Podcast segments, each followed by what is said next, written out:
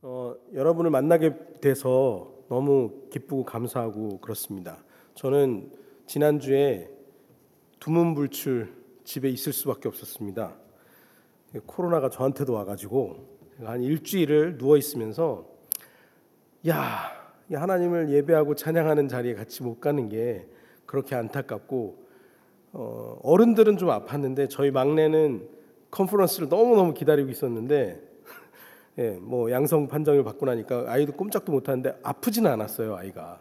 그러니까 더더욱 예배 자리를 너무 기다리고 그랬었습니다. 아직도 저는 좀 후유증이 좀 남아서 목소리도 좀 이상하고 예, 코도 좀 막혀 있어요. 하지만 이제 어, 의사가 얘기하기를 어, 감염의 위험은 없으니까 안심하고 돌아다녀도 된다 그래서 오늘은 말씀을 전하기 위해서 나왔습니다. 얼마나 감사한지 모릅니다. 다닐 수 있으니까 속이 다 후련합니다. 예, 몸은 좀 아프지만 우리가 살면서 억울한 것 중에 하나가 바로 거짓에 속는 겁니다. 아유 거짓말에 속았어. 이 거짓말에 속임수에 속고 나면 정말 분하기가 이를 데가 없습니다. 거짓에 속았을 때 그 침착한 사람 별로 못 봤습니다. 이렇게 얼굴이 울그락불그락 그렇게 되더라고요. 심지어는 거짓이 아니었는데도 불구하고 내가 상대방에게 거짓말에 당했구나 이렇게 하고 억울해하는 경우도 있더라고요. 그러니까 이거는 자기 스스로 자기를 속이는 겁니다. 내가 거짓말에 속은 거야 이렇게. 최근 우리의 삶을 보면 거짓이 너무 많아서 도처에 거짓이 널려 있으니까 이제 웬만한 거짓은 거짓처럼 보이지 않는 거짓이 일상화된 그런 삶에 살고 있는 것 같습니다. 그래서 그런지 사람들은 거짓말하는 걸 그렇게 큰 죄로 생각하지 않는 것 같아요. 그러나 분명히 거짓은 하나님의 하나님의 영으로부터 비롯된 것이 아니기 때문에 뭐 이건 굳이 제가 뭐 근거를 들지 않더라도 모두 다 인정하실 겁니다. 하나님의 영은 진실되어서 거짓이 일절 없습니다. 그렇기 때문에 거짓을 한다는 것은 하나님으로부터 비롯된 것이 아닙니다. 요한복음 14장 17절 말씀에 그는 진리의 영이라 세상은 능히 그를 받지 못하나니 이는 그를 보지도 못하고 알지도 못함이라. 그러나 너희는 그를 아나니 그는 너희와 함께 거하시며 또 너희 속에 계시겠습니다라고 했습니다. 하나님은 사랑이시고 진리이시기 때문에 우리가 사랑하고 진실될 때 우리 속에 함께 거하시는 것입니다. 반대로 우리가 거짓되게 산다면 하나님의 영은 우리와 함께 하실 수 없습니다. 따라서 어 뭐 거짓에 현혹되는 것은 우리에게 엄청난 손해를 가져다 줍니다. 그래서 우리가 어 거짓의 영에 속지 않는 것은 매우 중요합니다. 거짓은 하나님께 속한 것이 아니고 거짓의 영에 속한 것이기 때문에 우리가 거짓을 행할 때, 거짓된 삶을 살 때, 어, 이중적인 삶을 살게 될 때, 그럴 때 우리의 소속이 달라지는 거예요. 그렇기 때문에 거짓을 행하면 안 되는 것입니다. 거짓은 사탄 마귀로부터 비롯된 것입니다. 이것 또한 명백하죠. 굳이 근거를 들지 않더라도. 우리가 머리로는 이걸 온전히 알고 있습니다. 그런데 거짓을 행할 때, 거짓을 가까이 할 때 하나님의 영으로부터 우리가 떠나서 마귀 아래에 굴복하게 된다는 것을 머리로는 알고 있지만 은근히 어쩔 수 없이 피할 수 없어서 그냥 거짓을 따라할 때가 간혹 있습니다. 아시다시피 거짓은요 절대 악의 모습으로 나타나지 않습니다. 뭐 옆에 있는 사람 때려 이런 식으로 안 한다는 거죠. 때릴 수밖에 없는 이유를 가지고 오죠. 어쩔 수 없는 상황으로 선을 위한 모습으로 선을 가장하고 서서히 다가오는 거예요. 마치 파리가 벌통에 빠져서 죽을 때처럼 처음에 꿀 빨아먹을 땐 좋죠. 근데 자기 날개가 꿀에 젖어가고 있고 자기 다리가 꿀에 점점 파들어가 파들어져 가고 있는 것을 알지 못하다가 어느 순간에 빠져나오지 못하고 죽는 겁니다.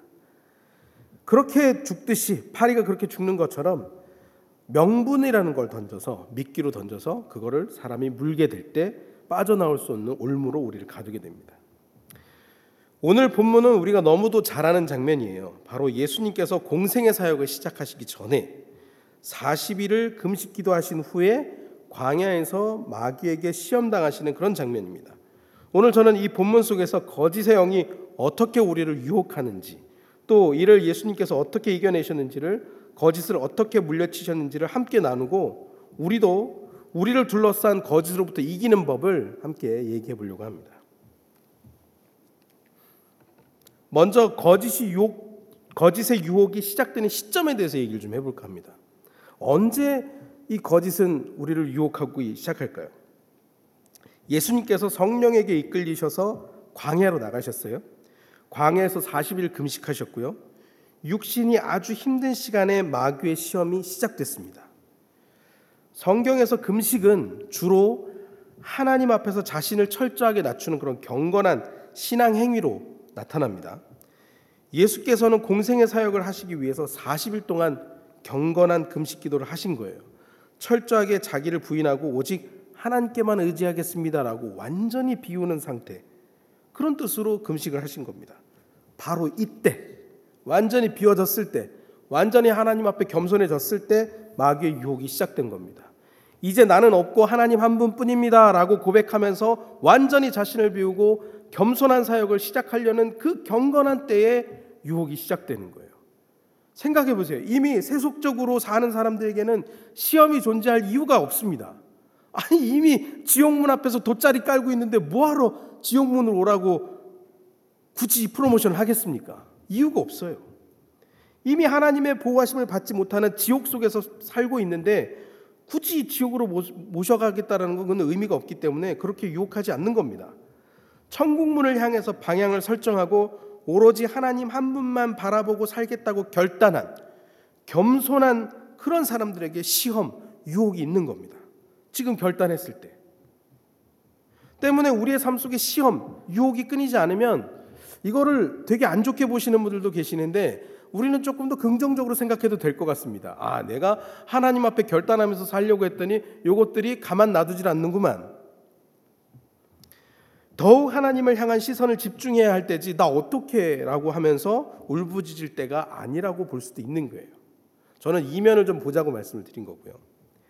자, 그러면 우리를 향한 마귀의 유혹은 어떻게 우리에게 올까요? 오늘 본문을 보면 그걸 알 수가 있습니다. 오늘 우리는 예수께서 받으신 시험을 통해 우리를 향한 마귀의 유혹 시리즈를 예, 보여주고 있습니다. 마귀의 이 유혹은 그 목적이 분명합니다. 하나님과 그의 아들, 자녀들 사이의 관계를 망치려는데 그 목적이 있어요. 하나님과 우리는 아버지와 자녀 사이잖아요. 우리 그러잖아요. 우리 하나님 아버지 이렇게 부르잖아요. 그 사이가 그 가족 관계, 아버지와 자녀 사이인데 이게 쉽게 망가지겠습니까?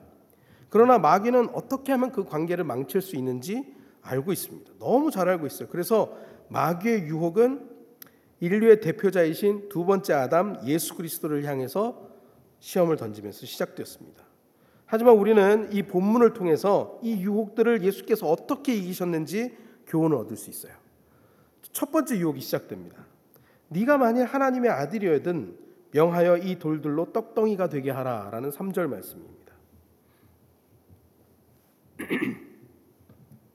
40일을 금식한 육신에게 제일 필요한 건 밥입니다. 저는 개인적으로 한 끼만 굶어도 막 화가 나는데 40일을 금식하셨대요. 찰리 채플린의 영화 제가 좋아하는 영화 중에 하나인데 황금광 시대라는 영화가 있습니다. 이 영화를 보면 눈보라 속에 그 오두막 속에 피해서 세 남자가 만납니다. 그 중에 한 남자는 가위바위보가 져가지고 어, 먹을 걸 구하러 나갔고 두 남자가 남았는데 원래 이 두 남자는 이 오두막의 주인도 아니에요. 이 두 남자가 있는데 그 중에 한 남자가 며칠을 굶었어요. 그리고 며칠 동안 같이 그 오두막에서 생활했던 주인공을 보고 주인공을 이렇게 가만히 쳐다보는데 이게 닭으로 보이는 거예요. 그래서 잡아먹을까 이런 생각을 잠깐 하는 장면이 나옵니다. 40일을 굶었으면 눈에 보이는 건 다 먹을 걸로 보일 거예요. 그리고 나에게 그런 능력이 있다면 먹을 게 아닌 거를 먹을 걸로 바꿔서 먹으려고 시도할 겁니다. 그런 예수님께 배고픈 그런 예수님께 맞춤형 유혹이 들어온 거예요. 어떤 유혹이냐면 이게 말씀의 성경에 성경에 거룩하게 기록되어 있으니까 우리가 거룩하게 읽어서 그렇지 사탄의 유혹이라는 게 이랬을 것 같은 거예요. 하나님의 아들이잖아. 너 하나님의 아들이잖아. 돌들을 떡으로 만들어서 먹어. 배고프잖아. 먹어. 자, 우리가 신앙생활 좀 하고 부흥에도 잘 마치고 수련회도 잘 마치고 예배생활 열심히 하면서 하나님 하나님 찾으면서 하나님과 가까워졌다고 여길 때 유혹이 훅 들어오는 거예요. 어떤 유혹이?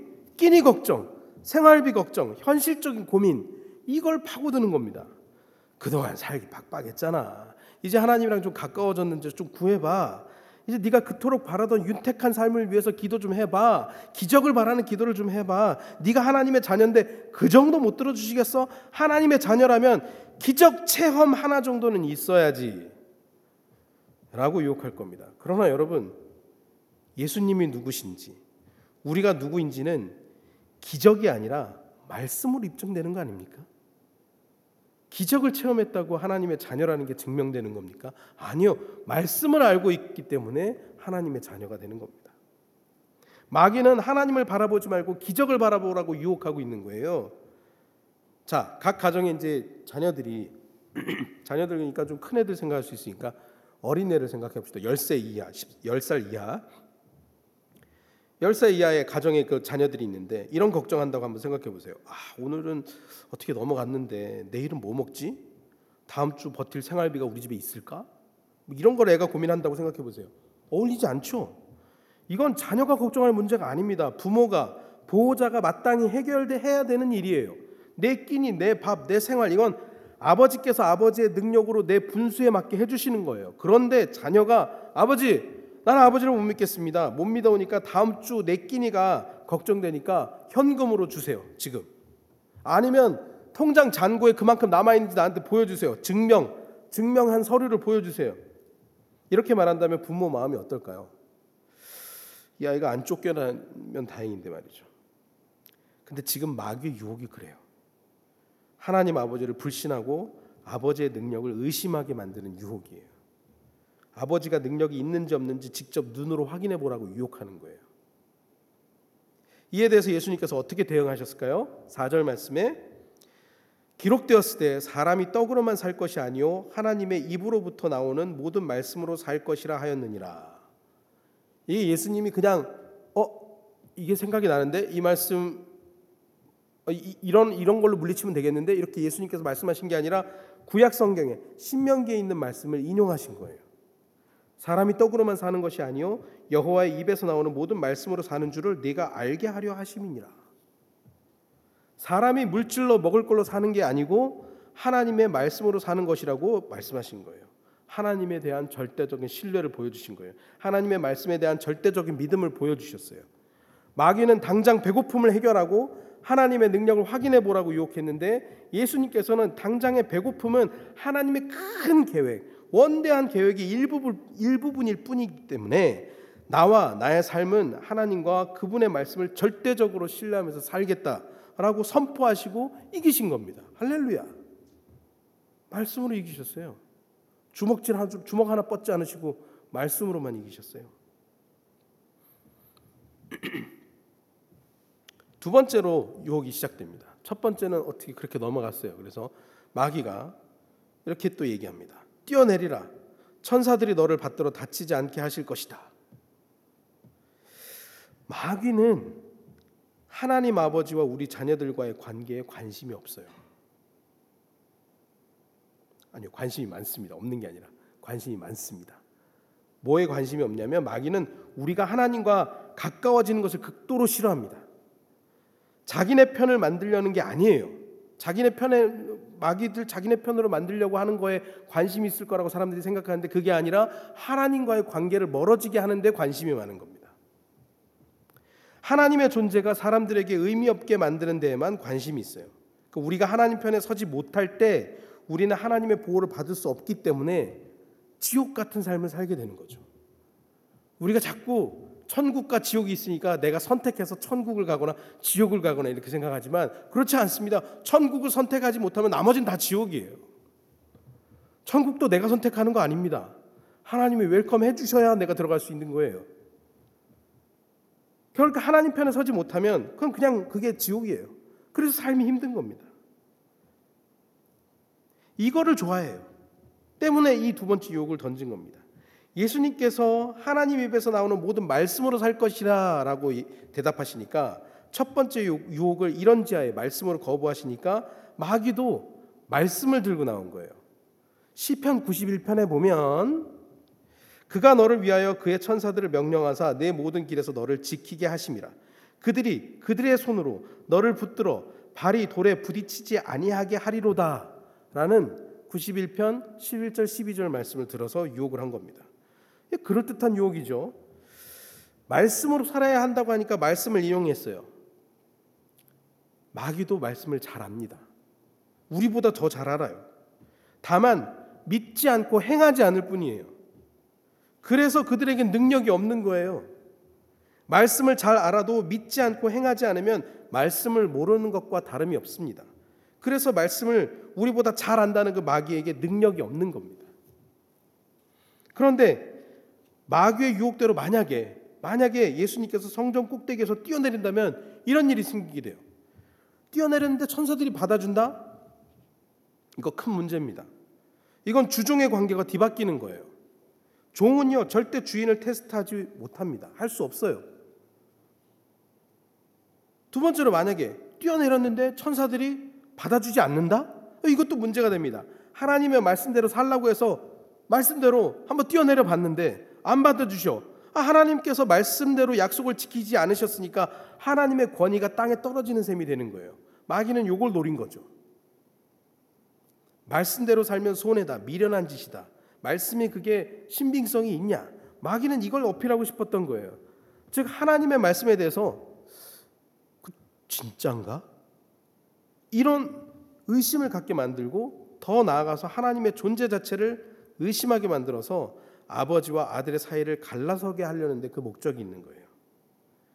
불신을 조장하는 거죠. 그래서 저는 거짓이 팽배한 이 세상이 좀 무섭습니다.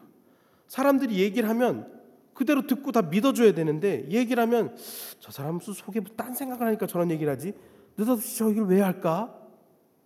의심만 쌓여가는 겁니다. 이게 정말 무섭습니다. 점점 사람들이 저렇게 행동하는 것을 의심하게 됩니다. 저 스스로도. 어, 참 무섭다는 생각이 듭니다.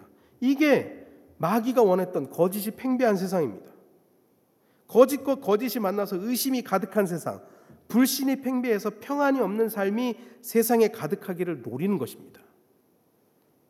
그러니 예수께서 단호하게 또 말씀, 말씀을 들어서 반격해 주시죠. 7절 말씀입니다. 예수께서 이르시되 또 기록되었을 때 주 너의 하나님을 시험하지 말라 하였느니라 하시니 이것도 신명기 6장 16절 말씀이에요.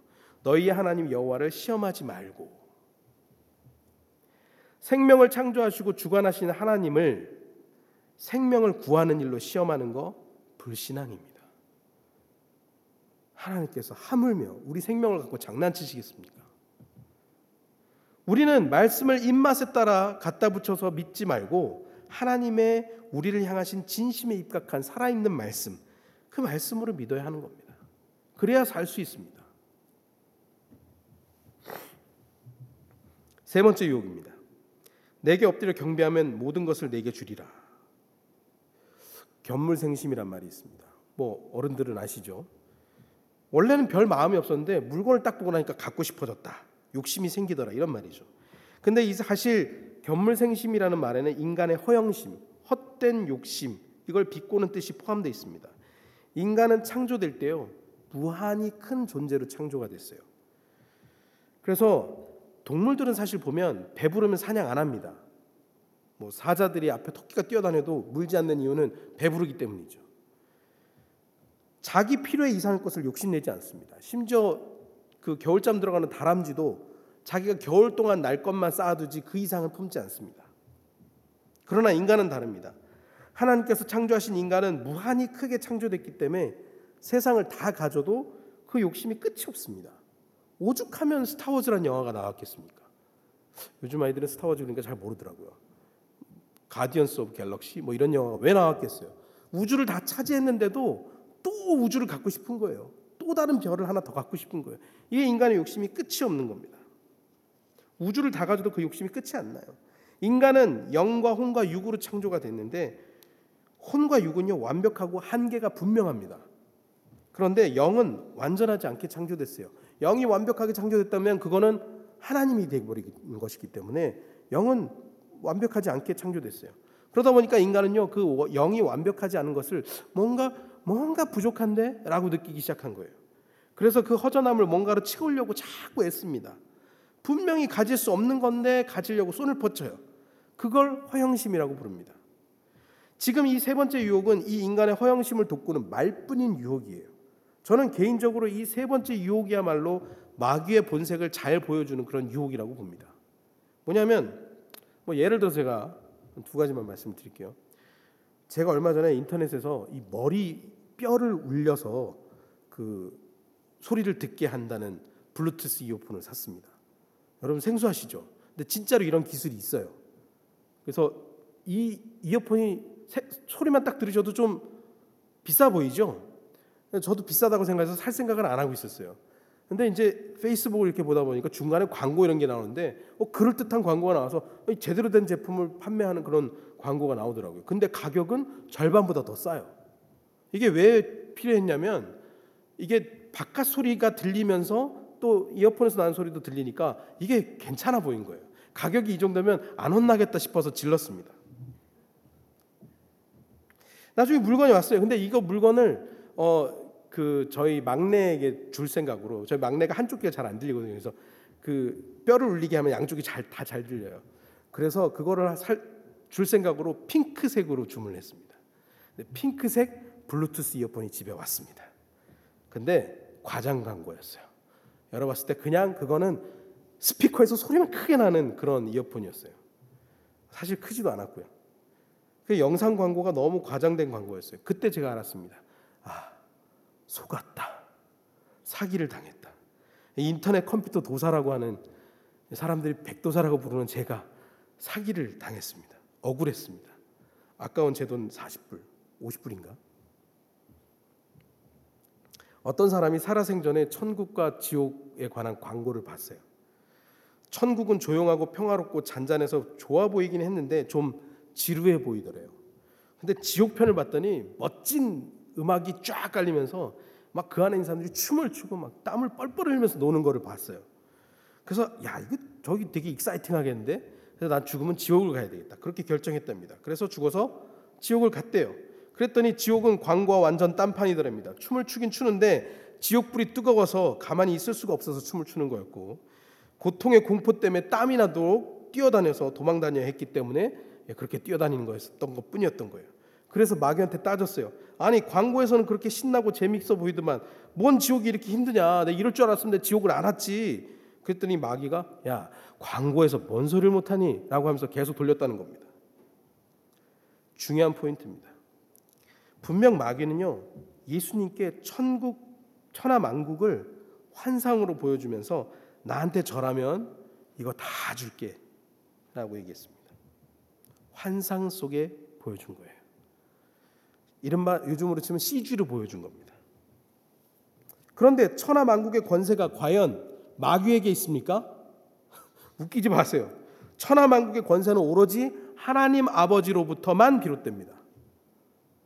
절대 마귀께 아니에요. 마귀가 그 중에 가질 수 있는 거 하나도 없습니다. 세상에 풀한 포기도 하나님의 명령 없이 존재하는 것이 없고 벌레 한 마리도 하나님의 허락 없이 움직일 수 있는 게 없어요. 그런데 그, 그게 마치 자기가 가지고 있는 것인 양 다 보여주면서 다 줄게 이랬다고요? 거짓말이죠. 마귀는 가진 것이 아무것도 없습니다. 그런데 다 가진 것처럼 거짓말을 늘어놓는 거예요. 이게 마귀예요. 마귀는 절대 우리에게 그 어떤 것도 줄 수 없습니다. 다 원래 하나님 거예요. 다 원래 우리 아버지 거라고요. 우리가 아버지 품 안에 있으면 자연스럽게 다 누릴 수 있는 것들을 그걸 들어가지고 자기 것처럼 의식되는 모습 그 자체가 거짓이잖아요. 그러니까 제가 이게 거짓의 거짓의 영, 마귀의 본 모습을 나타내는 유혹이라고 보는 겁니다. 거짓이죠. 이것에 대해서 우리 예수님께서 뭐라고 하셨을까요? 사탄아 물러가라 기록되었을 때 주 너의 하나님께 경배하고 다만 그를 섬기라 하였느니라. 신명기 6장 13절 말씀 인용입니다. 세상은 우리에게 끊임없이 여기에 길이 있다, 저기에 길이 있다고 하면서 허상으로 우리를 유혹합니다. 실제로 내, 나에게 줄 수 있는 것이 아무것도 없어요. 그러다 보면 이것 쫓아가다 저것 쫓아가다 보면 기력만 다 떨어지고 하나님을 향한 우리의 믿음도 바닥을 때리게 됩니다.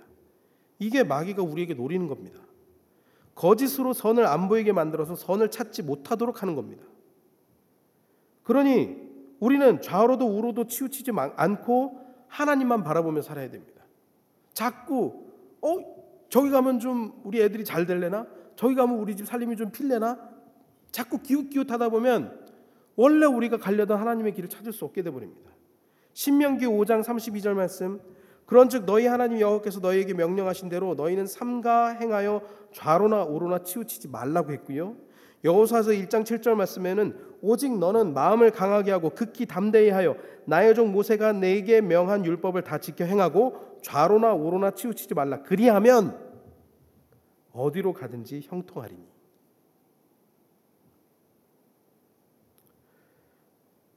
우리가 교회 다니면서 누구 때문에 시험 들었다. 뭐 누구 때문에 교회 안 나가겠다. 그런 말 하면 안 되겠습니다. 교회에서 우리는 하나님 한 분만 봐야죠. 왜 자꾸 사람 봅니까? 왜 자꾸 상황을 봅니까? 다른 누군가를 의지한다. 어떤 상황을 의지한다는 거 그거 자체가 굉장히 위험한 일입니다. 내 삶을 유동적인 그런 것들에 맡길 분 아무도 없습니다. 언제나 흔들리지 않으시고 진리 되신 하나님 한 분만 바라보면서 살아가야 될 것입니다. 지금까지 마귀의 세 가지 유혹을 하나씩 짚어봤습니다.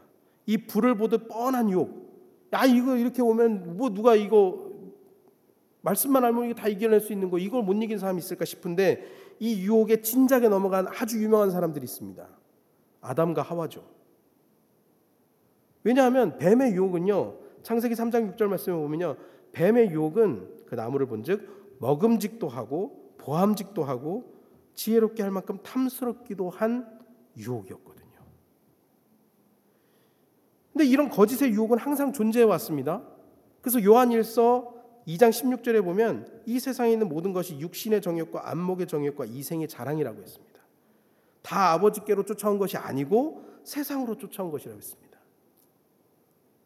근데 이런 것들만 바라보고 가는데 언제 하나님을 만날 수 있겠습니까? 거짓의 유혹은 항상 사람과 사람을 사람과 하나님을 이간질시키기 위해서 다가옵니다. 그 거짓은 대개 검증할 수 없는 정보이고 절대 책임을 지지 않지만 매우 적극적으로 다가오죠. 오로지 진리만이 무한 책임을 질 수 있습니다. 때문에 거짓의 유혹에 넘어가면 안 됩니다. 억울해집니다. 거짓은 우리의 영을 죽이는 결과를 낳습니다. 나의 영을 죽이고 다른 이의 영을 죽이는 데 사용되죠. 이 유혹을 따라서 세상 사람들은 살아갑니다. 굳이 말씀에 나와 있지 않아도 그렇게 따라서 살아가요. 말씀을 대적하고 나만을 위한 떡을 만들어서 혼자 다 먹고 배불러 터져 죽어갈 때 그때 깨닫는 거예요. 아, 거짓이구나. 잘못 살았구나. 이 거짓은요, 우리가 벼랑 끝에 섰다가 아우 뛰어내리면은 정말 내 믿음이 증명될까 하고 뛰어내리는 순간 깨닫게 됩니다. 아, 거짓이구나. 사탄이 모든 것을 다 줄 수 있을 거라고 세상이 원하는 그 길들이 모두에게 평안을 줄 거라고 믿고 맹종했는데 심지어 그들을 섬겼는데 하나님보다 예배보다 소중히 여겼는데 인생의 시간을 다 허비하고 난 뒤에 깨닫게 되죠. 아, 거짓이었구나. 내 뜻과 의지 경험으로 이것이 옳은 길이라고 여기면서 평생을 달려왔는데 크게 거짓이었다면 평생을 달려왔는데 죽기 바로 전에 혹은 죽고 난 다음에 거짓인 걸 알, 알게 된다면 얼마나 허무합니까? 그래서 정신 바짝 차려야 되고 유혹을 구분할 수 있어야 됩니다. 그러면 이런 거짓의 유혹 어떻게 구별할 수 있을까요? 말씀밖에는 답이 없습니다. 세상을 살아가는 우리에게는 선과 악을 구별할 능력이 없습니다. 나름대로 선악을 구분하기는 하죠. 하지만 절대적인 기준이 아니기 때문에 언젠가는 후회하게 돼 있습니다. 그래서 오늘 본문을 근거로 거짓을 대적할 방법으로 너무나 뻔한 결론이지만 다음의 방법을 추천을 해드립니다. 거짓을 대적하려면 첫 번째로는 말씀을 읽어야 됩니다. 꾸준히 읽어야 돼요. 이해되지 않아도 읽어야 됩니다. 이루에 알겠니? 이해가 안 돼도 그냥 읽어야 돼요. 하나님 이 마귀가 이 말씀을 정독하려고 하는 사람들에게 주는 큰 유혹 중에 하나가 내가 이 말씀 이 구절을 이해하지 않으면 다음으로 넘어가지 아니하리라. 좋은 믿음이에요. 그런데 뒤에 나를 위해서 준비된 말씀이 엄청 많아요. 근데 이거 하나에 막혀갖고 안 나가면 안 돼요. 아, 말씀 그냥 꾸준히 읽고 나가야 됩니다. 두 번째로 말씀을 들어야 합니다. 나 혼자서 읽는 말씀은 나의 잘못된 해석을 가져올 수도 있어요. 그렇기 때문에 공예배에 나와서 우리 회중에게 선포되는 공동체에게 선포되는 그 말씀을 동일하게 듣고 같이 말씀을 나눌 수 있어야 돼요. 세 번째로는 말씀대로 살아야 합니다. 말씀을 듣는 이들은 말씀대로 사는 것으로 그 믿음이 나타납니다. 말씀을 듣고도 말씀대로 살지 않는 것은 마귀가 하는 방식이라고 말씀드렸습니다. 거짓에 대항해서 승리할 수 있는 무기 오로지 하나밖에 없습니다. 진리뿐입니다. 뭐가 진리인데요? 말씀입니다. 이거 외에는 방법이 없습니다. 그래서 우리는 말씀을 알아야 합니다. 진실을 알아야 거짓된 걸 알 수 있잖아요. 참과 거짓을 구분하고 거짓을 외면할 수 있게 되잖아요. 따라서 사소한 거짓과도 절대로 타협해서는 안 됩니다. 아, 이 정도면 괜찮잖아. 아, 이건 괜찮잖아. 에, 이거는 봐줘야지. 이러면 타협은 또 다른 타협을 또 만들게 되어 있습니다. 따라서 진리 대신 하나님, 하나님의 그 말씀 앞에 우리는 겸손해져야 됩니다. 예수님께서 뭐라고 하셨는데요? 요한복음 14장 6절 말씀에 내가 곧 길이요 진리요 생명이니 나로 말미암지 않고는 아버지께로 올 자가 없느니라. 이 길밖에 없어요. One way Jesus. You the only one that I could live for. 노래 가사예요. 예수 그리스도 외에는 방법이 없습니다. 말씀 외에는 방법이 없습니다. 자, 그러면 그렇게 말씀대로 사는 사람들에게 어떤 영광이 있는데요? 마귀의 두 번째 유혹을 한번 보세요. 6절 말씀에 네가 만약 하나님의 아들이든 뛰어내리라 기록되었을 때 그가 너를 위하여 그의 사자들 천사들을 명하시리니 그들이 손으로 너를 받들어 발이 돌에 부딪히지 않게 하리로다라고 유혹했잖아요. 근데 예수님은 말씀으로 그 유혹을 물리치셨잖아요. 그 외에도 세 가지 유혹을 다 물리치셨잖아요. 그의 능력으로가 아니라 오로지 말씀의 능력, 하나님의 능력으로 겸손하게 물리치셨잖아요. 육신의 편안함을 생각하지 않으시고 말씀의 살아계심을 믿고 말씀으로 그 모든 걸 다 물리치셨잖아요. 그랬더니 놀라운 결과를 얻게 됐는데 그게 11절 말씀이에요. 11절 말씀 보니까 이에 마귀는 예수를 떠나고 천사들이 나와서 수종드니라. 할렐루야. 아까 그 마귀의 두 번째 유혹에 넘어갔으면 이 영광을 볼 수가 없는 겁니다. 마귀는 말씀의 권위에 눌려서 할 말을 잃었어요. 말씀에 드러난 문자 하나 뭐 문구 하나 그것 때문에 눌린 게 아니라 어떤 사람들 그래요. 막 마귀가 막 귀신이 들린 사람 앞에 가서 십자가 이렇게 딱 내밀면 귀신이 도망갈 거라고 생각하잖아요. 그 말도 안 되는 얘기예요. 그냥 나무 쪼가리예요. 그러나 그 십자가를 믿는 사람에게 능력이 있는 거죠. 말씀에 있는 문구 하나하나에 놀라서 도망간 게 아니에요. 말씀, 하나님의 권위를 대하는 하나 예수님의 그 믿음의 모습에 힘을 잃은 겁니다. 그랬더니 마귀는 떠나가고 이제 천사들이 나와서 수종을 들었어. 이 수종든다. 이 수종든다라는 표현에는 음식을 제공하다라는 암시적인 의미가 포함되어 있다고 합니다. 예수님 배고프셨잖아요. 아무 능력도 없는 거짓된 마귀의 유혹을 말씀으로 물리쳤더니 실제적인 하나님의 보호하심을 받게 됐습니다. 진짜 영광을 맛보게 되었습니다. 만약 마귀의 유혹을 받아들였다면 누릴 수 없는 복된 순간을 맞이하게 된 것입니다. 여러분, 우리는요 하나님의 자녀들입니다. 자녀는요 아버지의 보호하심 아래 있어야 자녀입니다. 아버지의 말씀을 전적으로 믿으셔야 아버지의 자녀가 됩니다. 모르는 아저씨가 돈 만 원 주면서 따라오라 그러면 당장 나한테 돈이 하나도 없었는데 돈 만 원이 생기니까 신난다 좋다 그러고 따라가 따라가 보게 되면 아무것도 없습니다. 오히려 내 인생을 다 망치게 되죠. 우리 아버지를 따라가면 여전히 내 주머니는 비어 있지만 값어치 있는 삶, 제대로 된 인생을 배울 수 있게 되는 겁니다. 믿음의 공동체 안에도 거짓은 침투합니다. 하나님의 독생자도 유혹하는 거짓이 우리 성도들을 그냥 놔둘까요? 하지만 말씀으로 넘보지 못하게 만들어야 됩니다. 말씀이 믿음의 방패이자 창이어야 합니다. 나의 올바른 생각이 신앙적 경험이 거짓의 유혹을 이겨내는 것이 아니라 확실한 근거, 진리의 기준이신 하나님의 말씀이 그 무기가 되어야 하는 것입니다. 마귀는 우리에게 말의 능력, 네가 돌들을 떡이 되게 하라. 그래 말의 능력을 보이라고 유혹했지만 우리는 말의 능력을 행하는 사람들이 아니고 말의 능력을 믿는 사람들이잖아요. 말씀의 능력을 믿는 사람들이에요. 절대적으로 하나님을 신뢰하고 진리의 기준을 벗어나지 않아서 거짓의 홍수 같은 그런 세상에서 흔들리지 않는 믿음을 지키는 그런 성도들이 되어야 되겠습니다. 거짓이 팽배한 세상 속에서 거짓말 안 하고 살려면 참 바보 같은 삶을 살게 되는데 거짓과 타협하지 않고 그럼에도 불구하고 거짓에 굴복하지 않아서 거짓의 홍수 같은 세상에 우뚝 서는 그래서 세상 사람들에게 등대와 같은 그런 존재가 될 수 있는 그런 믿음의 동지들이 서로 되기를 간절히 소망합니다. 기도하겠습니다. 하나님 아버지 아무 힘도 없는 우리는 전지전능하신 아버지를 의지할 수밖에 없습니다. 거짓과 의심이 판치는 이 세상에서 선과 악을 구분하는 것이 매우 힘듭니다. 거짓을 말하고 자신의 이익을 구하는 것이 자연스러운 이 세상에서 우리 믿는 이들만이라도 바로 서기를 원합니다. 거짓과 타협하여 이익을 얻는 것이 자랑이 되는 세상 속에서 우리는 오직 진리 대신 아버지만 바라보고 살아갈 수 있도록 인도해 주시옵소서. 악의 영에 의해 득세한 그런 거짓에 굴복하지 않게 하시고 세상의 진리를 선포할 수 있는 그런 용기를 허락해 주시옵소서. 오늘 말씀을 통해 예수께서 어, 모든 거짓의 유혹에 말씀으로만 대적하신 것을 다시 한번 돌아보았습니다. 예수님의 본을 받아 우리도 말씀으로 승리하기를 원합니다. 우리에게도 말씀을 올바로 하는 복을 더하여 주시옵소서. 영원한 진리 되시는 아버지 하나님만 우리가 찬송합니다.